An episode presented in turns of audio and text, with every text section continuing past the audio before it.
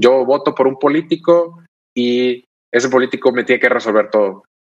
Y justo la participación ciudadana, eso es como la teoría más importante. Oye, tú no te esperas a que el gobierno resuelva todos los problemas. El gobierno junto con la sociedad civil organizada, junto con la academia, junto con el sector privado, todos somos parte de la sociedad y todos somos parte de la solución. Bienvenido a Café de Datos, el podcast de Datlas, una startup mexicana. En este espacio hablaremos de analítica de datos, cómo monetizar información y tendremos invitados con los que platicaremos acerca de emprendimiento y transformación digital. Si estás liderando, planeas liderar o participas en una estrategia de transformación digital, Café de Datos es ideal para nutrir tus conocimientos de analítica e inteligencia artificial conocer los métodos populares en la industria, obtener nuevas ideas y disfrutar de las historias que tenemos para contarte. Porque los datos van mejor con café. Arrancamos.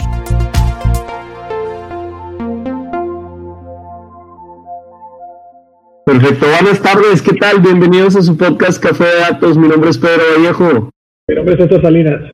Y el día de hoy estamos para otro episodio más, el segundo episodio de la segunda temporada comenzamos hablando con C-Minds, ¿verdad? Un poco sobre lo que hemos eh, trascendido en tema de Latinoamérica, en inteligencia artificial, en Big Data. Siempre es bien interesante hablar con organizaciones que, más que dedicarse a negocios, pues se dedican también a temas de investigación y a temas de asesorar eh, organizaciones del sector público en la toma de decisiones y en sus intervenciones con, con datos. Y, y, en ese mismo tono queremos, queremos dar inicio a, esta, a este segundo capítulo donde tenemos un invitado de una organización eh, bastante reconocida a nivel nacional, se llama eh, Cívica Digital. Eh, y de Cívica Digital, ¿verdad? Ha tenido otro, otro desenlace, ¿no? Su nombre es Juan Pablo Escobar Luque y, le damos la bienvenida. ¿Cómo estás, Juan Pablo? Muchas gracias, un gustazo acompañarlos. Gracias por la invitación, Pedro, César. Excelente, excelente. No, hombre, muchísimas, muchísimas gracias por estar aquí. Juan Pablo, pues eh, de profesión ahorita se, pues, se presentará, pero tiene está muy familiarizado con el código, está muy familiarizado con el uso de datos y cómo convertir esos datos en habilitadores que le puedan ayudar a tomar decisiones a, diferentes organizaciones. Entonces, lo invitamos porque, porque, bueno, ha salido recomendado, fíjate Juan Pablo, esto tú no lo sabes, pero nosotros a nuestros invitados les pedimos que le recomienden gente, ¿no? Y, tú has salido mencionado en ese sentido, eh, así fue como cruzamos cable y así fue como esta convocatoria se dio y claro, porque pues nos diste la oportunidad y aceptaste la invitación, así que muchas gracias. ¿eh? Bien, entonces pues muchas gracias a, a, quienes me recomendaron, ojalá que esté a la altura de las conversaciones que han tenido y a mí me tocó escuchar algunas de las conversaciones que han tenido aquí en Café de Datos en, en los últimos días y y pues me da mucho gusto, un honor eh, siempre poder platicar de lo que estamos haciendo y lo que estamos aprendiendo. Buenísimo, buenísimo. Pues digo, vamos a empezar un poco, este, a lo mejor vamos a poner un poco de sabor, etcétera, o, algo interesante, este, oye, si, si, de pronto, no sé, una pregunta de romper el hielo, ¿qué preferirías en, en el tema de viajar en el tiempo? ¿Irte 50 años para adelante o irte a lo mejor 500 años para atrás, pero con un iPhone en la mano. Buenísimo. Em, no, definitivamente para adelante. Creo que creo que me gustaría muchísimo irme a, hacia un lugar en donde todavía puedo cambiar las cosas. Em, y, y sí, me gusta mucho cuando tienes la capacidad todavía de poder cambiar esa realidad. Entonces, definitivamente hacia adelante. Excelente, excelente. Fíjate que, mucha gente mucha gente piensa que su versión actual puede hacerlo mejor en el pasado, pero, pero a veces también es, es, interesante la apuesta que podemos hacer hacia el futuro y, pues creo que así estamos construyéndolos. Así que, pues bueno, en ese sentido, Juan Pablo, empecemos. Cuéntanos un poquito sobre ti, la comunidad de Café de Datos, todos los escuchas quieren saber quién es nuestro invitado y, y ahora sí que cuál es un poco de su historia. Por favor, te puedes presentar. Sí, claro. Pues yo soy desarrollador de software. Eh, para empezar, eh, soy regio adoptado. Vivo en mm. Monterrey desde, desde hace ya cerca de 15 años. Em, eh, pero soy de Sinaloa, soy de los Mochis Sinaloa y, y, y bueno, em, empecé a, a, programar hasta la universidad. Fui hasta ese punto como late bloomer en la programación. Eh, siempre me gustaba mucho la tecnología en las computadoras, pero, pero eh, entré a, al TEC de Monterrey en, la ingeniería de ciencias computacionales o de tecnologías computacionales. Y, y, la verdad es que poco a poco me fui apasionando muchísimo. Cuando recién entré, me muy influenciado por algunos conocidos que ya se habían graduado, que ya estaban trabajando. Quería entrar al mundo corporate, ¿no? Ser, ser como este ejecutivo en el mundo de la tecnología. Y después, con el tiempo, fui conociendo a personas durante la carrera que fueron cambiando completamente el rumbo de, de hacia dónde iba. Em, personas como, como Adrián Cuadros, fundador de, de Incu, ahorita el director de producto en, en una startup que, que admiro mucho, em, que se llama Reservamos. Eh, de aquí en, aquí en Monterrey, él es boliviano.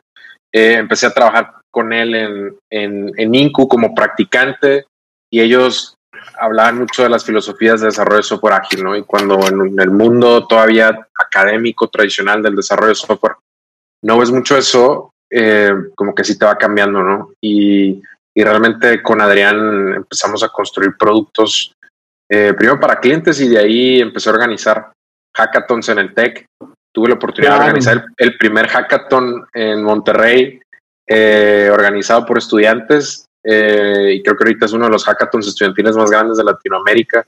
Yo estoy muy contento de eso. Fundé un grupo estudiantil en el TEC también que se llama ACE de Monterrey, que tiene concursos de programación, son los organizadores de este hackathon.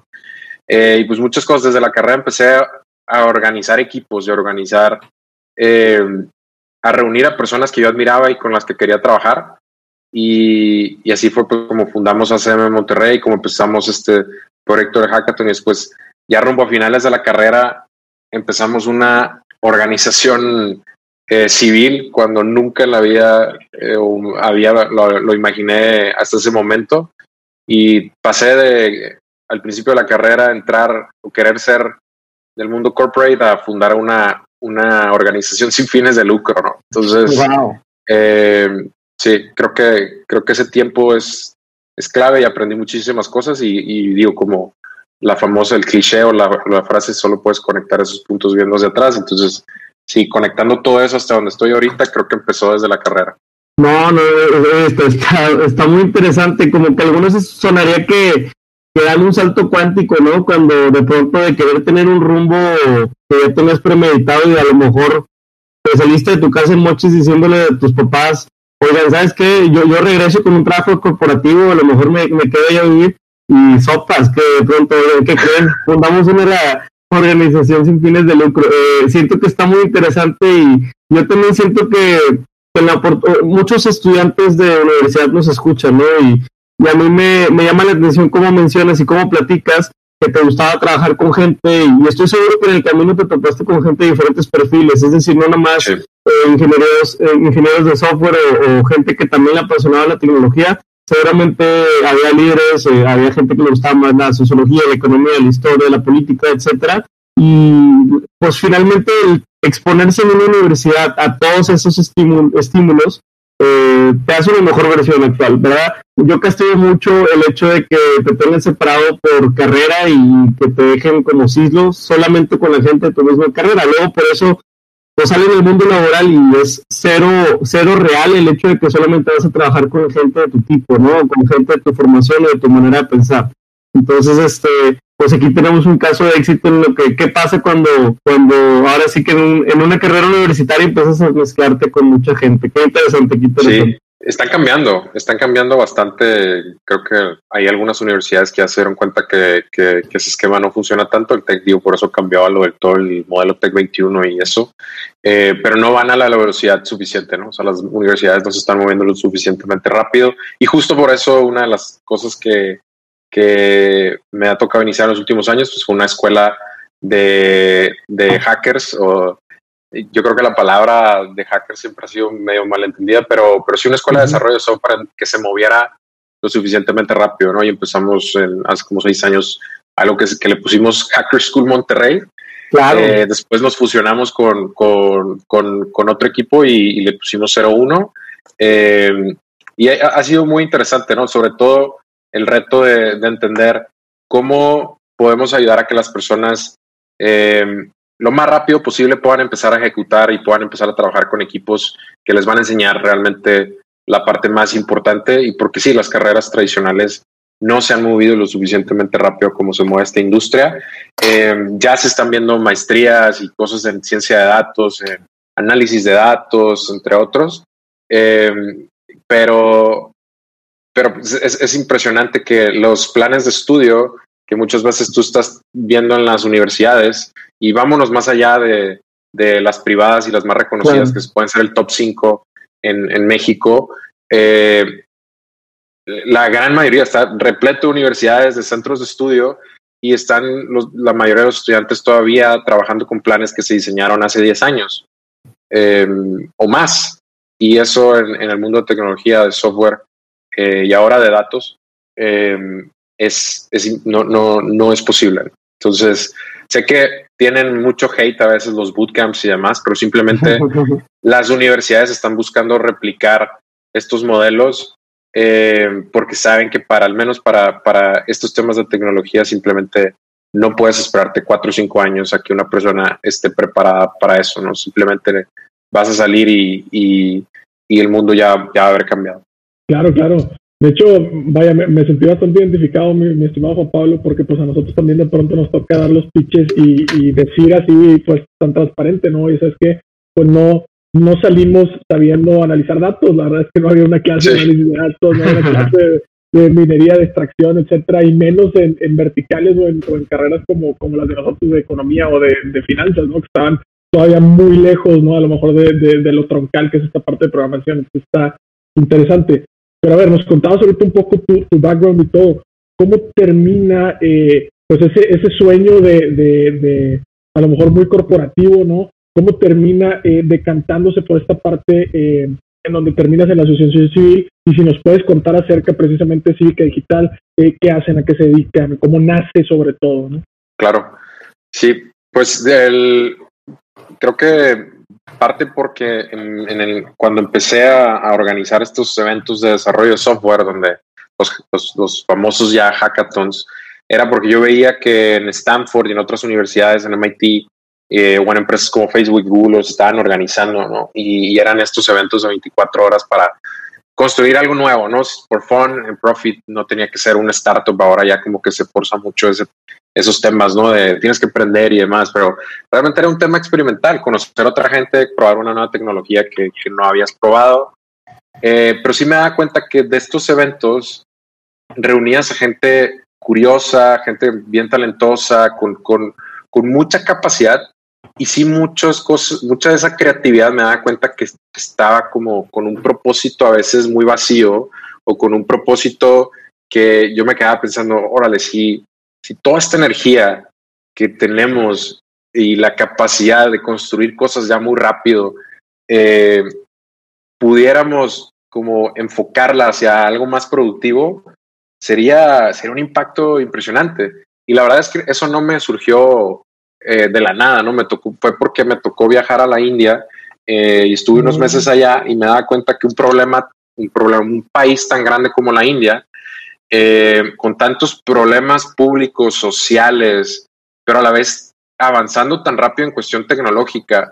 Me tocó trabajar ahí en, una gran fábrica de software en la India, una de las más grandes casos de éxito de la India que se llama Infosys. De hecho, tienen un centro acá en México y bueno, en, en muchos países, pero así como está Infosys o Accenture, Microsoft, entre otros, que tienen grandes centros de desarrollo eh, edificios gigantescos, campus gigantes con miles de personas, con personas graduadas de maestría, personas graduadas a veces de hasta doctorado y personas que a veces no estaban trabajando en un proyecto específico. Y también me tocó conocer un poco a la comunidad de desarrolladores o estos grupos de developers o grupos de startups, ¿no? De, de, startup weekends y demás. Me, me, tocaba ir y veía cómo también allá gran parte de las, de las cosas que estaban trabajando eran como muy enfocadas en problemas de Silicon Valley. Eh, y, como que los problemas que tiran ahí locales, eh, nadie los, los voltea a ver. Yo decía, no, a mí no me gustaría que México en 10 años eh, se vea así. O sea, como que ignorar los problemas de mi comunidad, de mi colonia, de mi, de mi ciudad, de mi estado, de mi país, pero sí, pues queriendo sacar el siguiente, en ese momento yo creo que el siguiente Tinder, ¿no? Eh, o, mucho antes, y está bien, o sea, no, no, no tiene nada de malo querer sacar un producto como Tinder o Snapchat o TikTok, o sea, sabes que hay un potencial de, volverte millonario con eso. Y en ese momento, 2011, 2012, estaba el, rush de las apps, ¿no? Vamos a sacar la One Dollar App. Eh, y si todos me compran una app a un dólar, me voy a volver millonario. Eh, entonces decía, ¿cómo podríamos enfocar un poquito más a problemas que, que el país tiene y que pues simplemente las instituciones que nosotros esperaríamos que lo resolvieran, como el gobierno, como asociaciones, pues no, no, no se están moviendo, no tienen a estas comunidades desarrolladoras como nosotros a lo mejor sí formamos parte de, y están muy separadas, Entonces, ahí fue cuando dije, cuando regrese a México, el próximo hackathon que voy a organizar va a ser con un enfoque social, Y que tenga un enfoque de impacto. Eh, entonces, así fue cuando regresé a México y, poco a poco conectando esos puntos con las personas que habíamos conocido, empezamos, hicimos una, un website donde publicamos retos de diferentes organizaciones de sociedad civil que le pusimos Codeando México, codeandomexico.org. Eh, y, dijimos, esta va a ser un sitio como una especie de change.org, pero que no nada más se publicaran causas y la gente vote, sino donde un developer que un sábado en la noche este, tiene tiempo libre de hackear algo, pues tenga ese tiempo libre como para hackear algún problema que a lo mejor una ONG que trabaja por temas de transparencia o temas de salud o temas de educación, pues tenga ese, ese apoyo, ¿no? Y se conecte, porque estas personas normalmente no se conectan y también muchos de los gobiernos que, que, que estaban como muy alejados de esto, ¿no? Entonces, así, funda, así empezó Cuidando México eh, y empezó como eso, como un esfuerzo en fin de semana, eh, que precisamente nosotros hicimos Codeando México en un hackathon.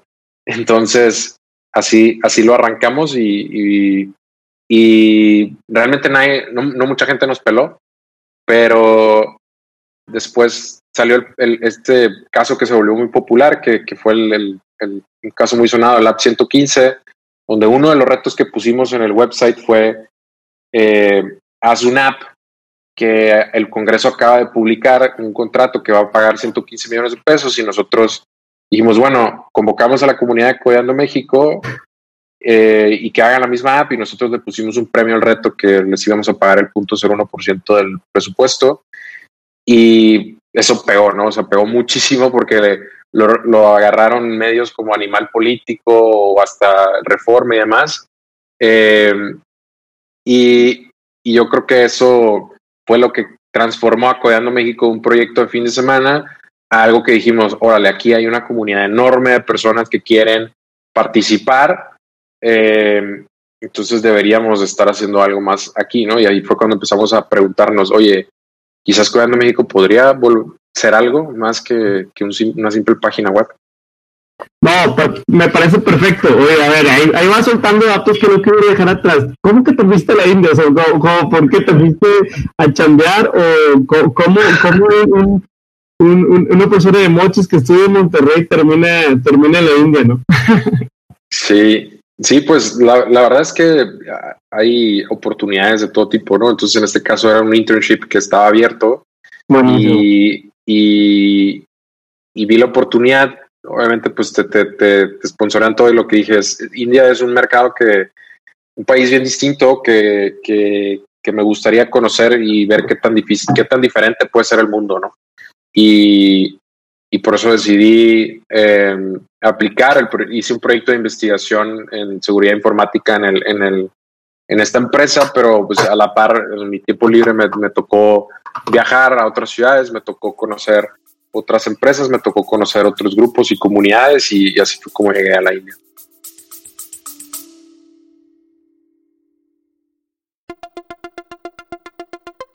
Quiero invitar a que conozcas el nuevo programa de aprendizaje 15 técnicas introductorias de analítica de datos dentro de la primera generación de Retos Academy. A través de nuestros 14 módulos podrás explorar una amplia variedad de temas que te proporcionarán las habilidades necesarias para triunfar en el análisis de datos. Y eso no es todo. Contaremos con tres talleres en vivo e invitados e invitadas sorpresa con quien podrás discutir tus proyectos, recibir orientación personalizada y llevar tu conocimiento al siguiente nivel. Y si para cuando estás escuchando esta promoción ya venció, recuerda que siempre podrás encontrar contenido de aprendizaje en www.datlasacademy.com.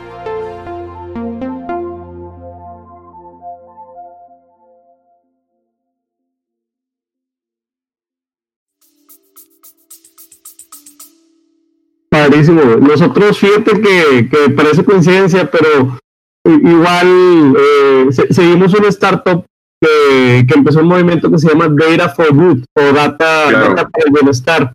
Y este movimiento lo inició una startup que se llama Social Cups. Y mm. Social Cups es un caso bien interesante, justo de la India, que empezaron unas chicas y pues es este tema de convertir datos en, bienestar social, ¿no? Ahorita eh, a quienes están viendo esta transmisión en video, pues lo estoy poniendo en video, si no vayan a visitar socialcups.com y es un punto en donde pues a través de aplicaciones le dieron las aplicaciones a diferentes mujeres de la India y las invitaban a eh, pinear o a puntear las rutas más seguras de regreso a su casa.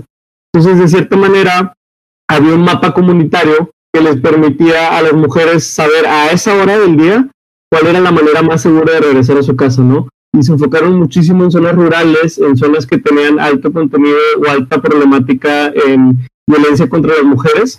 Y pues bueno, ganaron bastantes premios de la, eh, pues, bastante más que premios legitimidad, porque yo creo que los premios pues se ven bonitos en la ventana, pero legitimidad social. Entonces, este, sí, sí es una, pues es una startup que tiene bastantes herramientas de datos y, al igual que, lo que ahorita vamos a platicar de Cívica Digital, pues han desarrollado algunas soluciones, ellos particularmente con datos, eh, no tanto con desarrollo de software, pero, pero también me gusta mencionar el dato. Perfecto, perfecto. Entonces, Sí, y creo que el, no, no, les conecté la parte de Cívica Digital, pero Cívica Digital viene, viene, justo después de Codeando México, eh, pero sí, ahorita si quieren les, les cuento un poco de eso.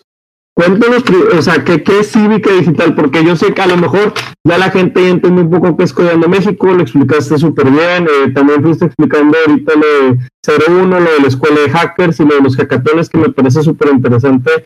De, hecho, nosotros estamos por postular un reto, eh, si es que nos permite un hackatón, no podemos dar nombres, pero, pero la idea es que por ahí demos unos premios, incentivos y va a ser una problemática de choques, de choques, entonces tratar de mejorar un poco la, habilidad sobre choques y siniestros en, la ciudad. Pero bueno, lo que te quiero preguntar va alrededor de Cívica Digital, cuéntanos cómo nace y cuéntanos por favor qué es para que la gente se quede ahora sí que en boca de, uno de sus, de sus fundadores, pues qué es, ¿no? Tal cual Cívica Digital.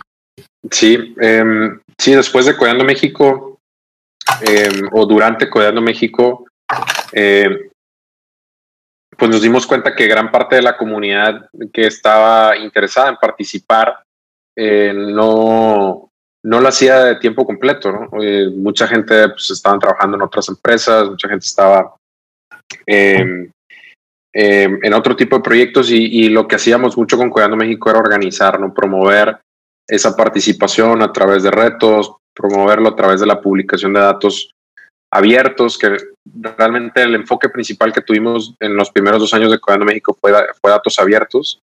Em, y de ahí no, entendimos que había una oportunidad grande de, de, desarrollar productos digitales que pudieran escalar em, más rápido, Y como que nos estaban empujando mucho las organizaciones con quienes se nos acercaban a, y gobiernos a que les diéramos mucha consultoría, ¿no? Y que nos pedían proyectos. Oye, vamos a hacer este proyecto con este componente tecnológico, el, este análisis de, información, ingeniería de datos y demás. Y como que estaban, nos estaban pidiendo esos servicios y, volteábamos a, ver cómo podíamos eh, dárselos, pero realmente había poco, ¿no? Había, había pocas empresas que estuvieran trabajando en esto y no había también este como esa conexión de que Cuidando México se volviera una, una consultora, ¿no? No queríamos que una organización que nació para promover una comunidad o para promover la participación ciudadana, pues dejara de existir porque realmente creíamos que era una misión que todavía no estaba resuelta, ¿no? Pero sin embargo, yo tenía esa inquietud y había problemas específicos que queríamos resolver y por eso decidimos, al momento que decidí fundar Cívica Digital y yo dejo de, dirigir Codeando México, eh, porque Codeando México después de, este, después de tres años la constituimos como, bueno, después de, de, de este reto que les contaba, la constituimos como una asociación civil. Decidimos hacerle una non-profit para que precisamente se enfocara en, en, la, en, la, en el desarrollo de, de, una comunidad y que fuera pues, un, más un movimiento más que, que una empresa, ¿no? Claro. Y, y yo nos apoyaron algunas fundaciones como Fundación Avina o Media Network, nos dieron eh, fondos para trabajar y promover lo que estábamos haciendo en datos abiertos, en participación ciudadana, innovación cívica. Eh, y no, después de, de dirigirla tres años, eh, personalmente eh, decidí fundar Cívica Digital como este spin-off. Eh, y ahora, en ese momento, Cívica nace como una empresa de servicios para desarrollar eh, soluciones de tecnología cívica y que nos pudieran contratar, ¿no? que fuera más sencillo que si un gobierno, que si una empresa o una ONG nos quería contratar, pues fuera más, más sencillo contratarnos y, pudiéramos realmente darles un servicio, ¿no? Y, no, no mezclar eso con lo que estábamos haciendo con Codeando México. Y al principio fue difícil porque pues muchas personas ya nos conocían como Codeando México. Eh, yo creo que el primer año de Cívica Digital fue difícil que, que nos ubicaran como Cívica Digital porque nos ubicaban como Codeando México, ¿no? Entonces eh, tuvimos este, este tema como de comunicar muy claro por qué queríamos eh, crecer cívica digital. Y, y, lo principal era para no continuar siendo nada más una empresa de servicios, sino ser una empresa más que tuviera productos. Eh, y así fue como empezamos a trabajar en el primer producto que, que teníamos, o que, que veíamos un problema que fue Urban. Eh, después de, de, trabajar con varios clientes, con varias organizaciones, por ejemplo, nos tocó eh, ayudar al, al, IMCO a lanzar su plataforma de 3D3.mx, que yo creo que es una de las plataformas eh, más importantes de iniciativas ciudadanas eh, que ha habido en, en, México, que lo hizo el IMCO junto con el 3D3 y nosotros fuimos como el partner de tecnología, porque esto nace como una iniciativa ciudadana que termina volviéndose una ley y creo que esa es la verdadera incidencia que, puede llegar a tener un proyecto de tecnología cívica impulsado con la tecnología para que los proyectos, para que el proyecto pudiera pues realmente vivir más allá eh, y pudiera tener pues un componente más escalable. Volviendo a, Cívica Digital, realmente lo que es Cívica Digital es una empresa de ciudadanía y gobierno digital, así la definimos. Eh, y ahorita lo que más nos ocupa, lo que más nos tiene ahorita eh, ocupados es Urban, que es este producto que surgió para reducir la burocracia, eh, el tiempo, eh, la desconfianza que, tenemos como ciudadanos al realizar un trámite.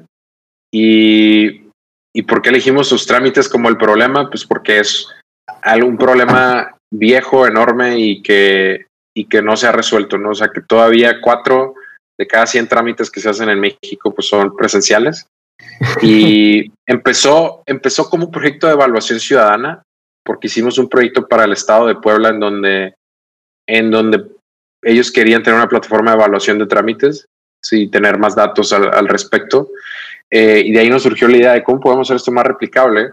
Eh, precisamente dijimos, bueno, ¿por qué no hacemos como una especie de Yelp para trámites? O sea, que fuera, que, o una especie de Foursquare para trámites, ¿no? Que fueras a un centro de atención, vieras como pudieras evaluar el centro de atención del gobierno, pudieras evaluar al gobierno, al trámite, al servicio que estás haciendo. Eh, y así fue como empezó Urban. Pero después nos dimos cuenta que como negocio eh, era difícil eh, tener un modelo de negocio que pudiera escalar para la evaluación de trámites porque quién iba a ser el cliente de eso y como gobiernos pues no, como que no a todos les gustaba que los evaluaran. Y, de ahí nos dimos cuenta que el problema estaba en que un ciudadano cómo le hace para encontrar la información para hacer un trámite, ¿no? Y, nos dimos cuenta que analizando todas estas encuestas que hace el INEGI de calidad gubernamental, son encuestas muy buenas, muy interesantes, que casi no se utilizan, pero esta encuesta del, del se llama la ENSIG, que la INEGI la hace cada dos años, levanta información súper buena y súper atractiva y de ahí encontramos que, que más de la mitad de los ciudadanos pues están frustrados con, con, los trámites, son un punto de fricción muy grande con el gobierno y de corrupción también. O sea, hay mucha corrupción, hay mucha desconfianza, la gente más vulnerable o la gente con menos recursos son las que terminan pagando más a los gestores o a estos coyotes por hacer trámites y les termina saliendo mucho más caro, a veces hasta el 30% más caro.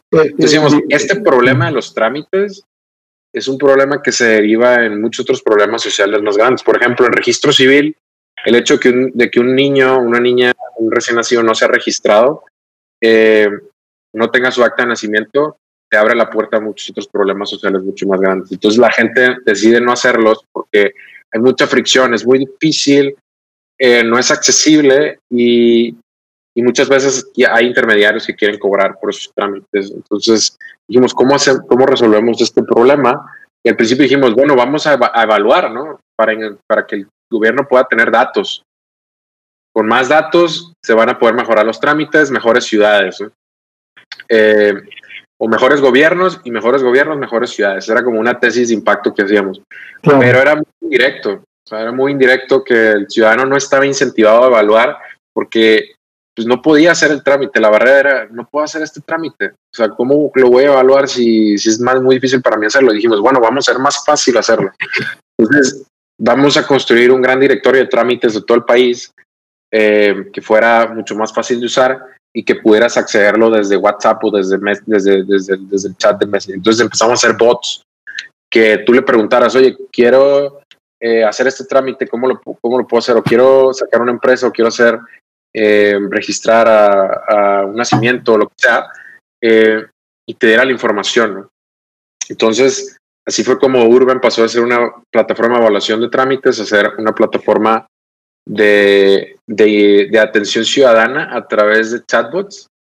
Y, y todo esto después nos dimos cuenta que en realidad el problema no era dar nada más la información, el problema es que la gente obtenía la información, pero luego la ya, ah, ok, ya tengo la información, pero todavía me tengo que ir a parar a una oficina de gobierno a hacerlo.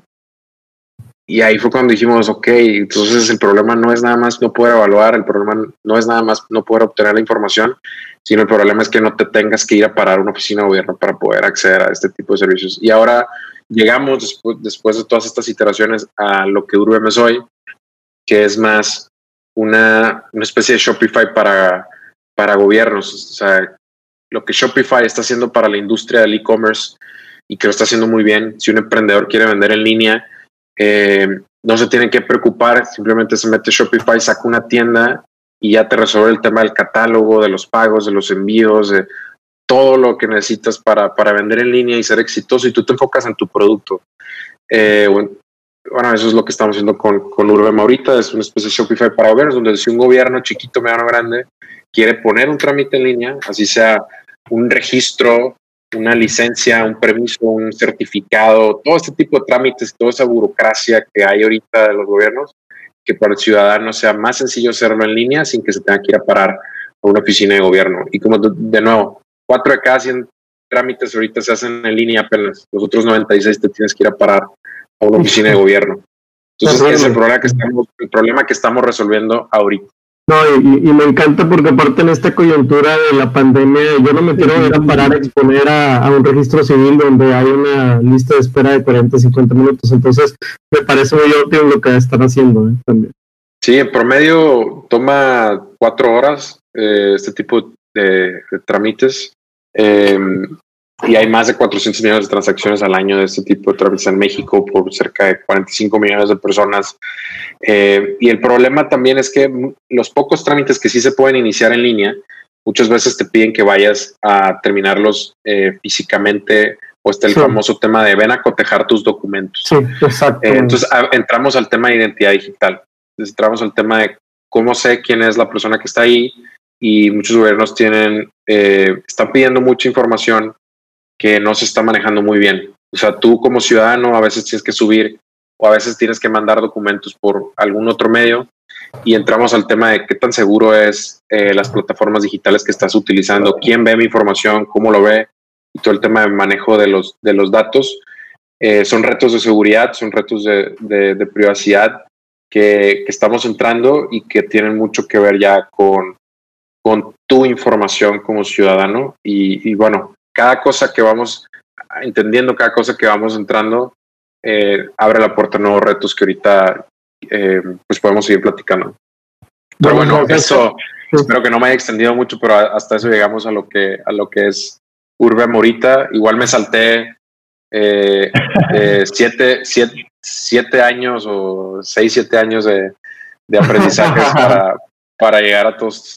El fast forward, el fast forward, pero no, está, está, muy interesante, está muy interesante y creo que, que justo el punto de, de, partida para este tipo de cosas, como decías ahorita, a lo mejor es, es, es decir, oye, pues al final del día me tengo que poner a lo mejor a los zapatos de quienes están sufriendo este tipo de, de, cosas eh, desde el punto de vista a lo mejor del usuario, ¿no? Oye, quién se tarda en hacer el trámite, quién es el que no lo puede hacer, etcétera.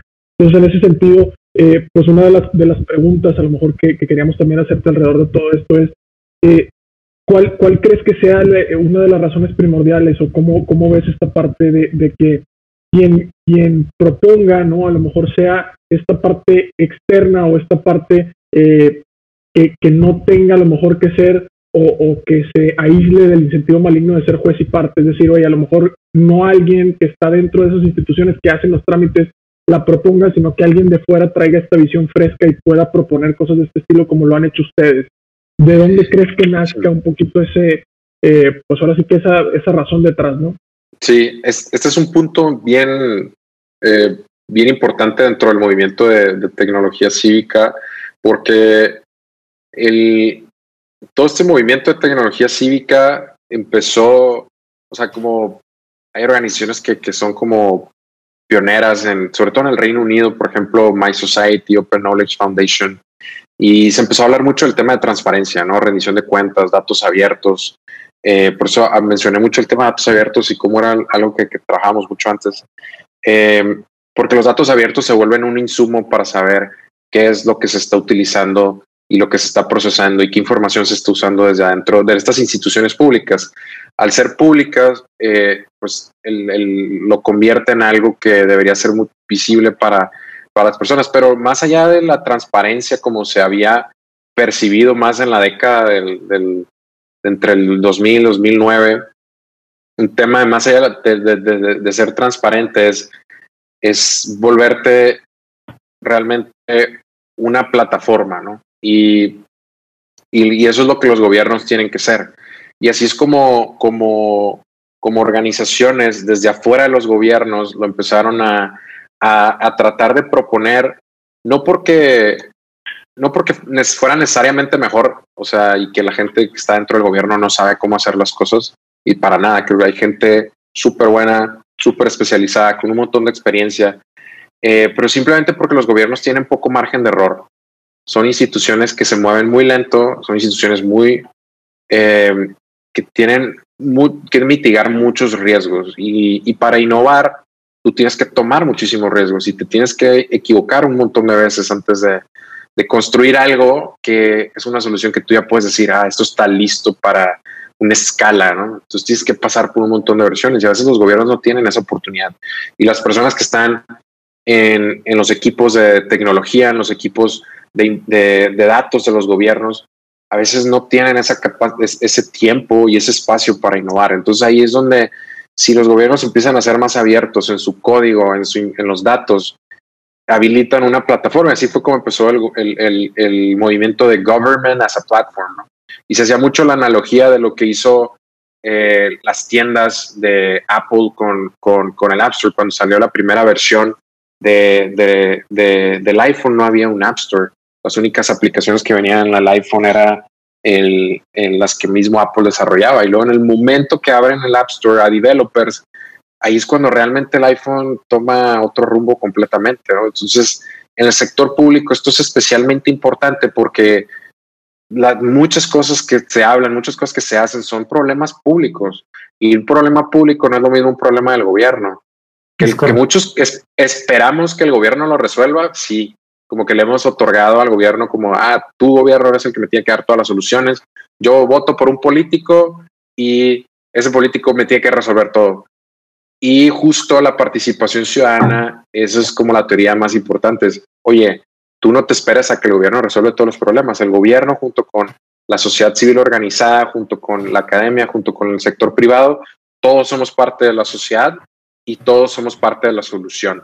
Entonces, eso es como, eso es algo que al, principio no entendíamos tanto nosotros y como decíamos, sí, vamos a, hackear todo y proponer apps, pero en el momento en que te das cuenta que, estas aplicaciones al final se tienen que involucrar en, el diseño y en la construcción a todas estas partes, ahí es donde vas entendiendo que, ok, la tecnología cívica, la tecnología ciudadana, no, se, no necesariamente significa que la desarrollas desde afuera eh, del gobierno, eh, se puede desarrollar en conjunto o desde adentro también, o la puede desarrollar una empresa también y puede ser for profit, no tiene que ser non-profit, inclusive hay tecnología cívica que ahorita está surgiendo otro movimiento que ya no es solo Civic Tech, es GovTech y está creciendo muchísimo porque el, ahora es como la tecnología cívica, pero la combinan con, con gobierno y dicen, ah, pero es que el gobierno es el cliente.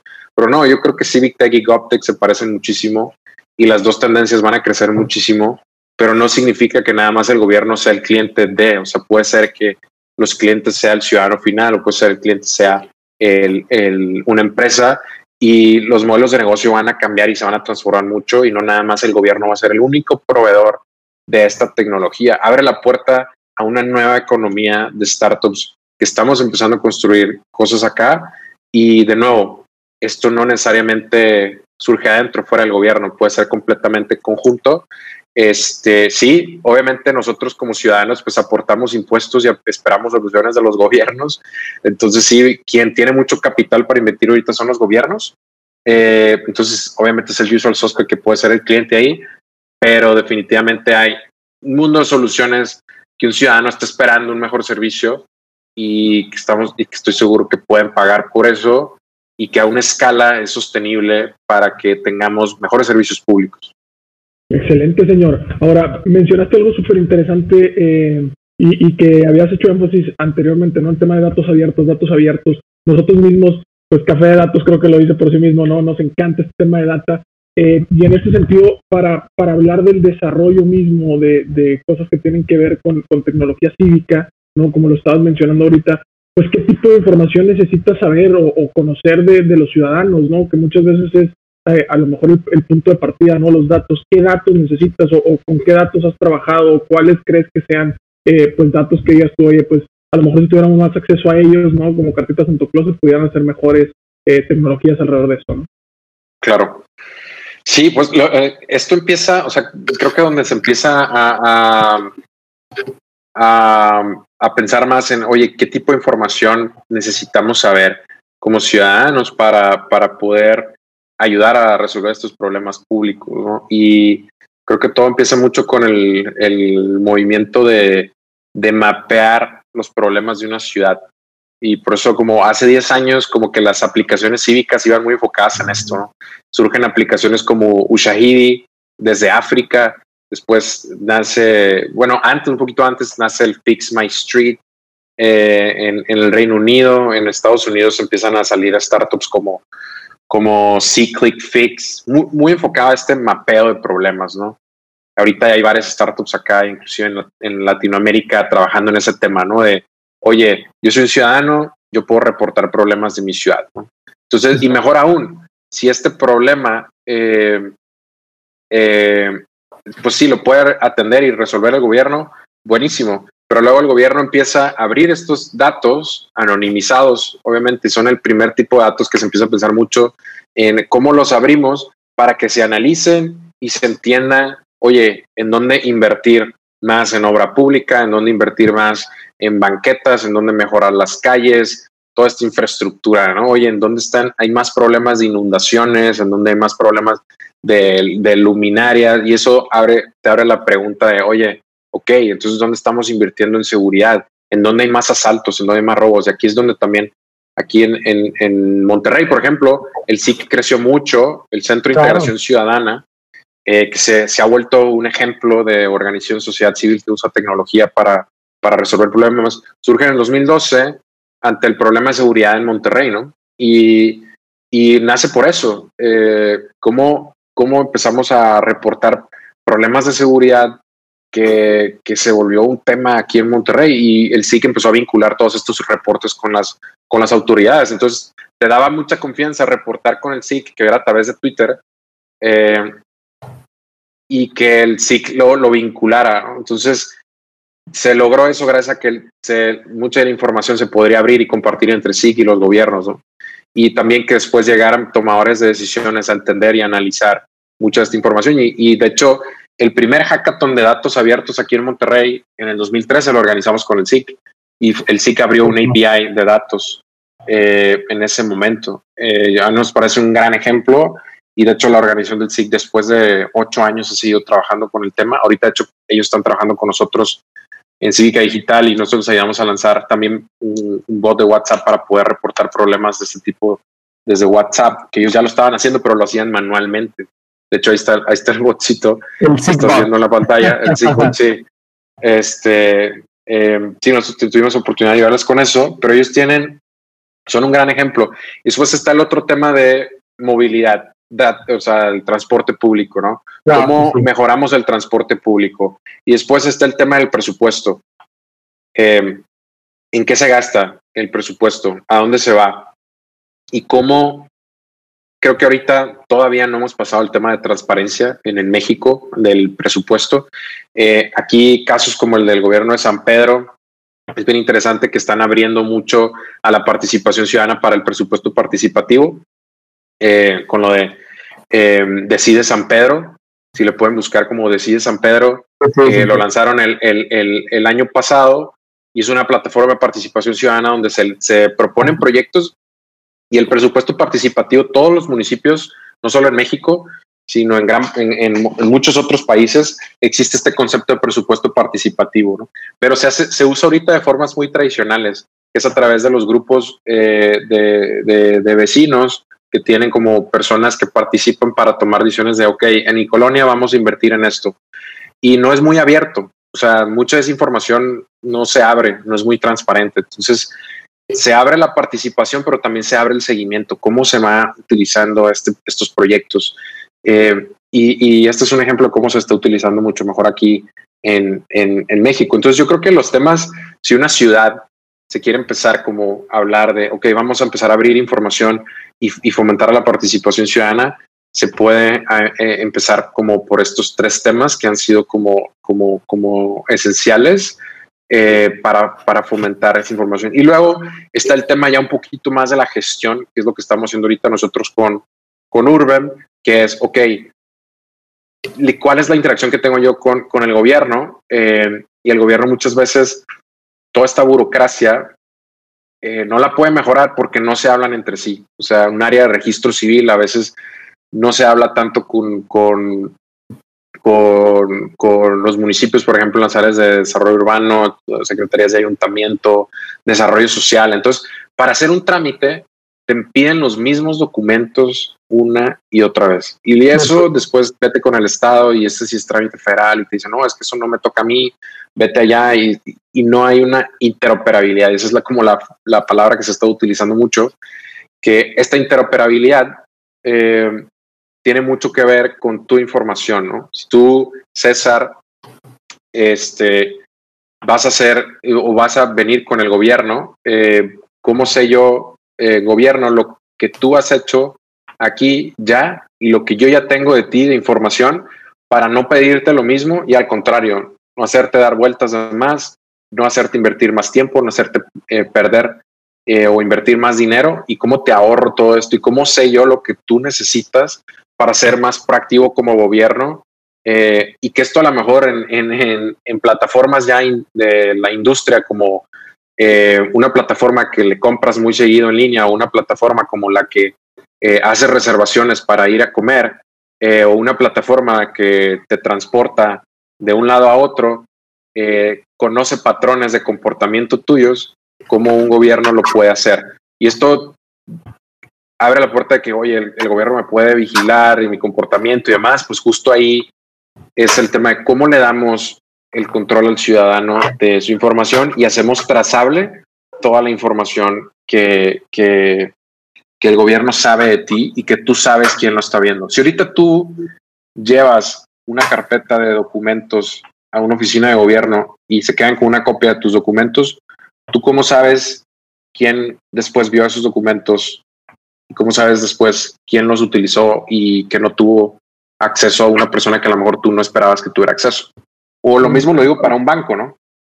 Tú puedes llevar eso a un banco también y a lo mejor tú no tienes idea de, toda esa información dónde termina. Entonces, creo que ahí empezamos el tema de, ok, abrir datos, pero también cómo manejamos mejor esta, esta información.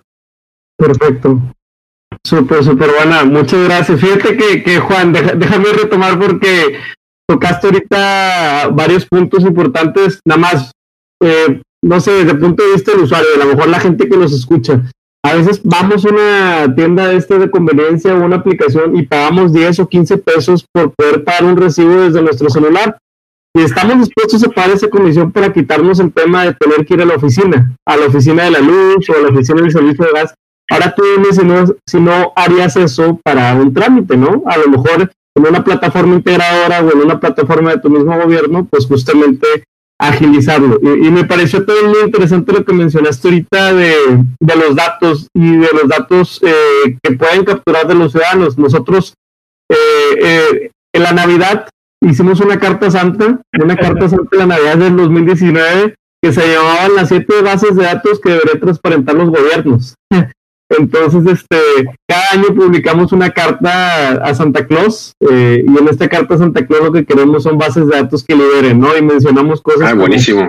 Datos, sí, es una especie como que, pues si lo lee alguien en el sector público no se ofende porque se ve chistoso, pero al mismo tiempo es un call to action, ¿verdad? Es Oye, si tuviéramos los datos eh, de inseguridad georreferenciados, o sea, cuando la policía o cuando algún tránsito detecta algún choque, podríamos hacer cosas increíbles como los mapas del crimen que genera Diego Valle, que es uno de los mapas de... Eh, sí, son increíbles. Son increíbles. Lo, que, lo que, la resolución que le da dar a los lugares es increíble.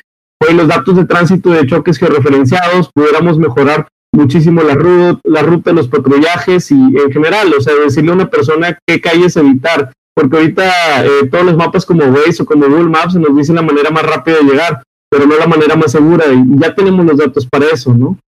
Este, los datos de nuevas aperturas y cierres de negocios, es bien importante eh, mapear dónde se están cerrando negocios, por ejemplo, ahorita en tiempos de COVID, imagínate que pudiéramos eh, tener registros de, todos los negocios que se están abriendo, ¿verdad? De hecho, hay, hay una nota por ahí que el mes pasado se registraron más nuevas empresas que, cualquier otro mes de todo el año, pero cuántas están cerrando, ¿no? Y, saber dónde están cerrando para identificar en qué zonas de la ciudad hay puntos más vulnerables. Oye, nuevos desarrollos urbanos, cada vez que van a ir a pedir un permiso de construcción o de remodelación, esa información pudiera ser mapeada, catalogada, segmentada, los datos de calidad del aire, pero con mucho mayor resolución, no nada más que venga de la comunidad, ¿verdad? Sino que vengan también de plataformas de gobierno más abiertas. Eh, y un tema, el, el Nice to Have, eh, a mí me parece muy irónico que Banjico publique la estadística de cuántos fraudes en línea existen, pero los publica como dato agregado, no hay ningún blacklist de tarjetas de crédito o de cuentas a que evitar eh, que son las que más hacen fraudes en México. Y lo más probable es que esas cuentas son las que repiten y repiten y repiten. Entonces, digo, por, por decir algunos casos, en, otros gobiernos o Mastercard es un producto que ya, ya hace en Inglaterra o en Reino Unido que, están muchísimo más avanzados. Entonces, eh, creo que estamos muy, muy alineados en ese sentido en, en cómo a lo mejor hoy en día es una carta santa muchos de los datos que queremos que nuestros gobiernos abran, pero la verdad es que de hace 10 años acá, pues ha habido mucho avance. Así que eh, en ese línea te quiero, quiero continuar con la pregunta. Ya pasamos a hablar de tecnología cívica digital, ya platicamos también de, de GovTech, lo cual me parece bien, preciso el hecho de que hayas hecho la diferencia. Pero a ver, platícanos eh, hacia el futuro, eh, 10, 20 o 30 años, ¿tú cómo te imaginas que va a evolucionar esto? Y, y, no sé si ves a la inteligencia artificial en la receta de los próximos 30 años para, para todo lo que viene en cívica digital. Sí, es, es, un must. Los ejemplos que pusieron ahí en ese blog me parece muy bueno. Eh, creo que creo que lo importante es eh, en el uso de los datos, en gobierno se tiene mucho tiempo utilizando los datos como para, como para inteligencia. Entonces, eh, como que el plantear visualizaciones y plantear eh, más, o sea, eso es, importante y creo que es mucha de esta información la tienen hacia adentro, pero muchas veces no la abren. Entonces, sí, muchas veces esos tableros para la ciudadanía pues, lo va a terminar construyendo la, propia ciudadanía a ver si los gobiernos no lo abren. Entonces, ahí es donde tiene la importancia el, tener la información pública eh, y convertirla sobre todo en, oportunidades accionables. O sea, creo que es bien distinto eh, que, que tu experiencia eh, con un, con un gobierno, si, si, alguien, si alguien te multa eh, y que nunca te enteres de eso y que después eh, sea un rollo pagar una multa, a que te llegue un mensajito de texto con un botón de pagar y que automáticamente lo puedas pagar en el momento. el mismo caso con diferentes servicios que, que, ahorita pues la, la, fricción es, es, muy alta, ¿no? Hacia adelante, yo creo que la, visión que tenemos en, el corto plazo eh, es que poder trabajar con, tu gobierno más cercano, que es el municipal y el estatal, es el que estamos más enfocados ahorita, eh, sea una experiencia mucho mejor en donde un gobierno municipal y un gobierno estatal eh, haya eliminado al menos la burocracia que cuando tengas que interactuar con ellos. O sea, como que el primer paso es ahorrarte el tiempo, reducir el, la experiencia, o más bien reducir la mala experiencia que hay con, estas interacciones que ya están, que ya estás teniendo, ¿no? Y, es un poco hacer la analogía de la de irte a parar una ventanilla del gobierno, pero ahora es como ir a hacerlo en una ventanilla digital y hacer estos procesos de la forma más rápida y posible y en línea que se pueda. Ese es como el primer paso que, que estamos trabajando y suena como obvio, ¿no? O sea, hoy estamos comprando en línea desde hace mucho tiempo, pero estamos hablando que en Latinoamérica, de nuevo, México es el número dos en digitalización de los gobiernos en Latinoamérica. Entonces, así les doy más o menos un panorama de cómo está Latinoamérica. O sea, realmente el gobierno digital o el gobierno electrónico se viene hablando desde hace 20 años, pero no se ha resuelto ese problema. Entonces, creo que en los próximos tres a cinco años va a ser un tema de pasar de que a lo mejor si el ahorita el 4% de estas interacciones son en línea, va a haber un crecimiento fuerte a que al menos nos acerquemos a que al menos el, el 30, 40 o 50% de estas interacciones ya puedan ser en línea. Y hacia adelante, eh, yo creo que podemos hablar de dos grandes ejemplos de los que todos hablan de, de, de gobierno digital, lo que hizo Estonia, que pues, Estonia es, una, es un país de 1.3 millones de personas, ¿no? O sea, el estado de Nuevo León es más grande. Y ellos tuvieron que digitalizar todo. O sea, allá el 99% de los servicios del gobierno son digitales. Entonces, pues prácticamente no conocen las filas, no conocen las oficinas del gobierno. Eh, y es porque no tienen suficiente gente que pueda atender a la gente que hay, ¿no? O sea, no hay suficientes funcionarios de gobierno. Entonces dijeron, vamos a empezar a automatizar cosas. Y así fue como empezaron con los temas de identidad digital. De hecho, el, voto allá sí es electrónico. Eh, empezaron con este proyecto de interoperabilidad entre las dependencias. Allá es ilegal que tú entregues un, un mismo documento, eh, o más bien, una dependencia de gobierno no es, no te puede pedir un, documento que te puede entregar otra dependencia de gobierno, ¿no? Por ejemplo, el acta de ah, nacimiento, ¿cuántas, ¿cuántas veces te la piden aquí el acta de nacimiento para hacer algo? O el, o el CURP, ¿no? Y tú dices, oye, pues tú mismo lo generas. Este, entonces, y allá es ilegal. Y también si un servidor público accede a un documento tuyo eh, que no tenía, no solo un servidor público, un, inclusive, por ejemplo, un doctor, el expediente clínico allá también ya está digitalizado, ¿no? Y el expediente clínico lo usa pues tanto el sector público como privado cuando tú les das ese acceso. Pero si un doctor eh, accedió a tu expediente clínico sin pedirte el consentimiento, lo pueden meter a la cárcel. Y es ese tipo de ejemplos creo que son lo que va después de la digitalización, darte el control a ti como ciudadano o va lo más a la mano posible, a la par, y que tú como ciudadano estás en control de, la información y ya no tienes que tener miedo de que se filtren bases de datos como las electorales, como ha pasado, ¿no? Oye, se filtran bases de datos porque las organizaciones no tienen buenos, buenas políticas de cómo manejarlos y buenas formas de, de, cuidar esta información. Entonces, darle control al ciudadano y más hacia adelante, pues creo que después de eso el, camino es eh, el mejor trámite es el que no existe. Entonces, creo que ahí es el punto como que todos esperamos, o sea, que realmente sea completamente seamless en donde yo no me tengo ni que enterar eh, que tengo que hacer este trámite. Simplemente si yo quiero abrir una empresa tengo que hacer ocho o nueve trámites, eh, que los pueda hacer en cuestión de minutos solo con la información que yo ya tengo, ¿no? Y esa información la tengo reunida, la tengo este, actualizada y sobre todo estoy en control. Pero ni siquiera me tuve que enterar que este trámite es con el municipio o este es con el Estado o este es con el gobierno federal. Como puede ser abrir una empresa, es, todo eso, interactúas con los tres niveles de gobierno. Eh, entonces, volverlo lo mucho más transparente posible creo que es el futuro. Eh, sí hay que preguntarnos mucho. Ahorita eh, esto me lo decía, de hecho, uno de los CIOs de Estonia hace unos meses. La sociedad digital más avanzada es China. Y, yo le preguntaba por qué. Decía, porque el gobierno traquea absolutamente todo, ¿no? O sea, el nivel de analytics en China es impresionante, ¿no? O sea, tienen eventos para todo. Y sin embargo, pues esto te, o sea, es, es, es, una, es muy controversial y si te pregunta, pues, o sea, temas como lo del, social credit en, en, China y demás, este, pues te, te pone nervioso, ¿no? Entonces, ¿cómo avanzamos hacia una sociedad más digital que a la vez no sea el gobierno quien está en control, sino el ciudadano sea quien está en control, pero a la vez su interacción con no solo gobierno, sino organizaciones del, del sector académico, civil y privado es igual de bueno.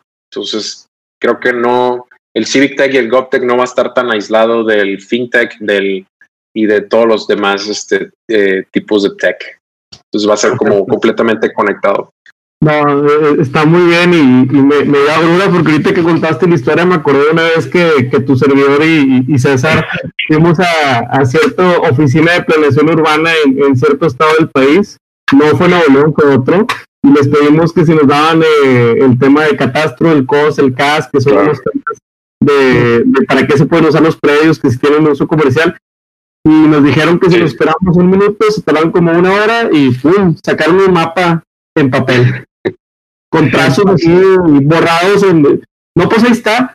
Oye, compadre, pero, pero no, o sea, yo lo voy a mapear en, un sistema, de, en un servidor y la no, pues esto es lo que hay. O sea, eh, si ustedes quieren, ahí está, tómenle fotos y ustedes ven qué onda. Y así, esa es una de las oportunidades más grandes ahorita, o sea, de, de, que surjan nuevas startups que trabajen con eso. Eh, porque se está, eso, o sea, no, realmente no es también porque no lo quieran hacer. ¿eh? nos hemos dado cuenta realmente que en gobierno hay personas con un montón de voluntad, pero de nuevo, no tienen tiempo y espacio para innovar. Entonces, ¿qué, qué, vamos a hacer al respecto de eso? Es una oportunidad enorme. Eh, pues sí, digo, creo que la, la, última que, pregunta que, tendríamos para ti, mi estimado Juan Pablo, que, creo que ya le dimos algunos tintes ahí por, por encimita, es este tema de, de las implicaciones éticas, ¿no? Al final del día, eh, pues estábamos hablando un poquito de a quién le doy el control, qué tanto control le doy a cada parte, eh, quién debe de tenerlo, quién no debe de tenerlo, eh, cómo nos concientizamos un poquito de la información que compartimos, de la información que pedimos, etcétera. Entonces, si pudiéramos cerrar un poquito con tu perspectiva en las implicaciones éticas que esto debe tener a nivel de individuo, ¿no? De gente que estamos tratando, que estamos dando nuestros datos o tratando con datos, y también a nivel institucional, ¿no? Sí. Sí, yo creo que el, es un, es un darle el control al ciudadano eh, se tiene que se tiene que instalar en los sistemas que empecemos a utilizar, porque de nada sirve que, que se puedan hacer eh, nuevas políticas, eh, leyes que queden en letra muerta. Entonces yo creo que, que, lo más esencial para todo esto va a ser que los sistemas que estamos construyendo eh, ya sea que venga de una startup como, como Cívica Digital, con lo que la tecnología que hacemos en Urbem, o lo que haga Datlas, o lo que hagan otras startups eh, en México, en Latinoamérica, en el mundo, o, que lo hagan a lo mejor organizaciones eh, de sociedad civil o en conjunto, ¿no? Al final, creo que lo más increíble que, que tiene el Internet es que se han establecido protocolos y esos protocolos han permitido que todos podamos interoperar y trabajar en Internet eh, en línea con, con, con, esas creencias, con esas virtudes que, cada, que cada protocolo tiene, así sea el protocolo este, HTTP para eh, conectarte con páginas web eh, o, el, o, el de encriptar las comunicaciones, este, los diferentes protocolos que, que hay. Yo creo que cada, a ser bien importante que nos pongamos de acuerdo en cuál va a ser el protocolo de identidad digital, cuál va a ser el protocolo del, del uso de datos personales y más allá de que queden avisos de privacidad, que queden las leyes, que sí es importante que la ley se mueva mucho más rápido y para eso tenemos que trabajar con grupos que trabajan en eso, que los sistemas que estamos haciendo reflejen eso, porque si no, eh, se va la persona que trabajó en eso, los gobiernos cambian de administración muy seguido y muchas veces las personas que, les toca llegar ahí no tienen la experiencia, ¿no? Y entonces si tú, si les toca trabajar con un sistema que ya tiene estas filosofías y que se construyó pensando en la persona que lo va a utilizar, así sea el ciudadano, el servidor público, eh, las, todas las partes involucradas, va a ser más fácil que, o sea, yo realmente creo que el software eh, supera el, code is law, ¿no? Entonces, el software tiene que seguir esto y todas las, las, los algoritmos que estemos construyendo, pues sí van a tener que, vamos a tener que ponernos de acuerdo sobre esos protocolos. Así sea, oye, ¿cómo identifico a esta persona? Eh, usamos el RFC, usamos el CURP, usamos el INE, ¿qué usas y quién es, quién es la organización que, que, decide que la identidad de esta persona quién es? Ahorita no nos hemos puesto de acuerdo como país. En otros países como, como China o como Estonia que mencionaban ya se pusieron de acuerdo. Eh, entonces creo que eso es, eso es lo más importante. Y, y que como empresa, si no estás afiliado a estos protocolos, pues creo que no, no es importante que, que, lo tengas que cumplir, ¿no? Y, pues esto no va a venir del sector privado, ni va a venir del gobierno, ni va a venir de la sociedad civil en conjunto, va a venir de todos en conjunto. Eh, y son decisiones que, que sí tenemos que empezar a tomar pronto. Ah, excelente, muchas, muchas gracias Juan Pablo por tu tiempo. La verdad es que digo, yo creo que no te aburres, ¿verdad? O sea, sí, sí tienes bastantes problemitas, si nomás tu agenda de cada semana es tratar de encontrar problemas en los trámites o, en general, manera de impulsar la cívica. Así que está con ganas. ¿Cómo te puede contactar la gente? Si alguien de pronto le interesa o le mueve, eh, ¿cómo pueden platicar contigo si es que hay oportunidad?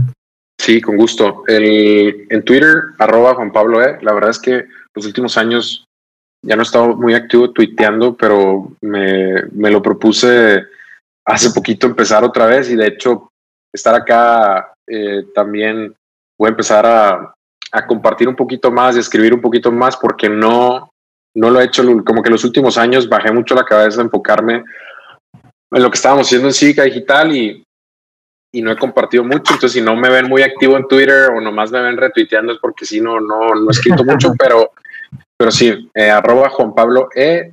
Eh, y en Cívica Digital estamos arroba Cívica Digital. Eh, esos creo que son las dos formas y mi correo es jp arroba Sí, con gusto me pueden escribir cuando, cuando quieran. Oye, Juan Pablo, eh, tenemos aquí un pequeño juego antes de, de cerrar. Te queremos hacer un rapid fire. Eh, te vamos a dar un, un poco de algunos términos y, y sin mucha explicación eh, o casi nada, solamente tendrás permitido decir si está sobrevalorado o subvalorado. Al día de hoy, a tu criterio. Es decir, por ejemplo, carreras universitarias y tú nos digas, oye, no, pues yo pienso que están sobrevaloradas. ¿Por qué? Porque yo pienso que la educación del futuro va a ser modular y, no va a ser por profesión, sino va a ser por formación. Claro. Ah, y esa sería una respuesta apropiada. ¿Te parece? Sí, sí, sí, con gusto. Venga, perfecto, perfecto. A ver, pues vamos a empezar con, con, con, lo, con lo sabroso. Este, hackatones, ¿sobrevalorados o subvaluados? Subvaluados. Subvaluados, perfecto, perfecto. Eh, creo que estoy biased ahí, pero obviamente soy muy fan de los hackathons. Cuando están bien organizados. los bootcamps, bootcamps de Data Science. Subevaluados también. Sobrevalorado, perfecto. Este, de, por ejemplo, en temas de tecnología, yo sé que eres desarrollador, no sé si eh, por ahí seguramente lo entiendes. Eh, blockchain, no Bitcoin, solo blockchain como tecnología. ¿Está sobrevalorado o subvalorado? Subvaluado todavía. Todavía no se aprovecha, me imagino, ¿no? Que, que hay un montón de Sí. en la agenda. Este, una última más. Demasiado buzzword al respecto, pero sí, subutilizado puede ser. Perfecto, perfecto, es buena, buena respuesta. Y, y por mi parte la última sería chatbot, chatbots pero en el sector eh, en general público, ¿no? Eh, ¿Cómo se te hace que están sobrevalorados? O sea, es esta imagen de que la gente lo percibe como el Mesías, que un chatbot te va a resolver la vida, o a lo mejor y es de que, a ver, gente, eh, o sea, está, no está tan bien entendido el concepto de un chatbot. Para ti, ¿qué está un chatbot? ¿Cómo está un chatbot en el sector gobierno? ¿Sobrevalorado o subvalorado todavía con mucha oportunidad? Sí, definitivamente subevaluado todavía, con demasiada oportunidad. Creo que también empezó con un hype muy grande en el hace, hace tres años los chatbots y fue porque se trataron de hacer que hicieran muchas cosas, pero cuando hacen una cosa y la hacen muy bien, son están subevaluados definitivamente. Yo creo que tengo so- solamente uno que aportar por ahí, que, que de hecho me tocó escribir de él hace un, un par de semanas. E- Este, esta media tendencia de las Smart Cities, las ciudades inteligentes. Ah, ¿Cómo sí, es- esas sí, sí creo que están sobrevaloradas. Sobre todo porque, porque se ha vuelto un tema como, bueno, en el caso de- en el sector público medio político, de como que el, el- el usar, el- somos una ciudad inteligente. Creo que, que cuando piensan mucho en eso, piensan en las luminarias y, y los sensores y demás. Y como que hay problemas bien básicos que todavía no se están generando datos eh, antes de pensar como en el en, en lo que todos piensan cuando piensan en Smart City, que es como el IoT, ¿no? Entonces creo que sí puede haber Smart Cities, pero no todo es, no, no tienes que empezar por el IoT, o sea, puedes empezar por otros temas Claro. eh, también. Y sí, mapear la infraestructura y generar información es importante, pero hablemos de así, o sea, hablemos de, hable- prefiero hablar de, de generar información, analizar esa información, utilizarla, que, que, que cómo se ha utilizado Smart Cities. Y preferimos definitivamente el término de ciudadanía inteligente a, a ciudad inteligente. Uf. Perfecto. Oye, Juan Pablo, y alguien que, que conoce el mundo, que ha estado en Silicon Valley trabajando, que ha estado también en, en la India, ¿cómo toma su café? Me imagino que para aventarte las desveladas y los hackatones has de acompañarte un buen café. ¿Cómo, cómo te lo tomas? Me, me gustaba mucho el latte, eh, pero desde que le bajé a los carbs, eh, pues lo tomo sencillito, no soy muy exigente, pero me gusta mucho el estilo del, del Chemex, soy fan de ese.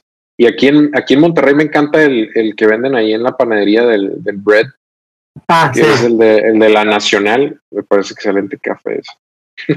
Muy recomendado. No, hombre, padrísimo, señor. Pues muchas gracias. No queda nada más que agradecerte. Ya sabemos dónde contactarlo. Échenle el ojo a las páginas y a los desarrollos de Cívica Digital, porque seguramente va a seguir resonando. Y ahora que tienen más datos y que hay más gobiernos abriendo datos, pues seguramente vendrán nuevas cosas. Así que, eh, tu mensaje de despedida, estimado Juan Pablo. Solo agradecerles y, y decirles que si estás estudiando, o sea, si, si estás estudiando, es, es- ya puedes empezar, no te esperes a, a graduarte. Si ya, si ya estás en la industria, creo que este sector está olvidado de la innovación todavía. Hay vemos muy pocos trabajando en esto. Y, y que sí, a veces pensamos en el gobierno, sector público, pensamos problemas públicos, gobierno, eh, y, es mucho más interesante y divertido de lo que parece. Pero sí, sigue siendo como visto como un boring problem, pero es un boring problem que todavía, un problema muy aburrido, que no se ha resuelto y que todavía en el largo plazo todavía hay demasiadas cosas que tienen que resolver. Entonces, eh, sí, definitivamente necesitamos más personas que, que, volteen a ver esto y que lo vean como una oportunidad de crear algo grande, algo sostenible. Difícil, sí lo es. Es mucho más difícil a veces que otros, que otros retos, pero igualmente el impacto, o sea, te da la, la posibilidad de transformar instituciones y organizaciones que, que pues transforman eh, el, o definen el rumbo de una ciudad, estado, de país. Entonces, ese impacto eh, es muy gratificante. Buenísimo, pues que se nota que te gusta lo que haces, compadre. Así que muchas gracias, gracias por compartir. Estamos gracias a ustedes. Un gusto, Pedro y César. Muy amable. Hasta aquí el podcast de hoy. Gracias por escucharnos. Puedes seguir disfrutando de tu café y aprendiendo analítica de datos en nuestro blog con más de 180 columnas acerca de analítica, emprendimiento y transformación digital. Visita blogdatlas.wordpress.com y disfruta del contenido. Finalmente, no olvides suscribirte a Café de Datos, el podcast de la startup Datlas. Hasta la próxima.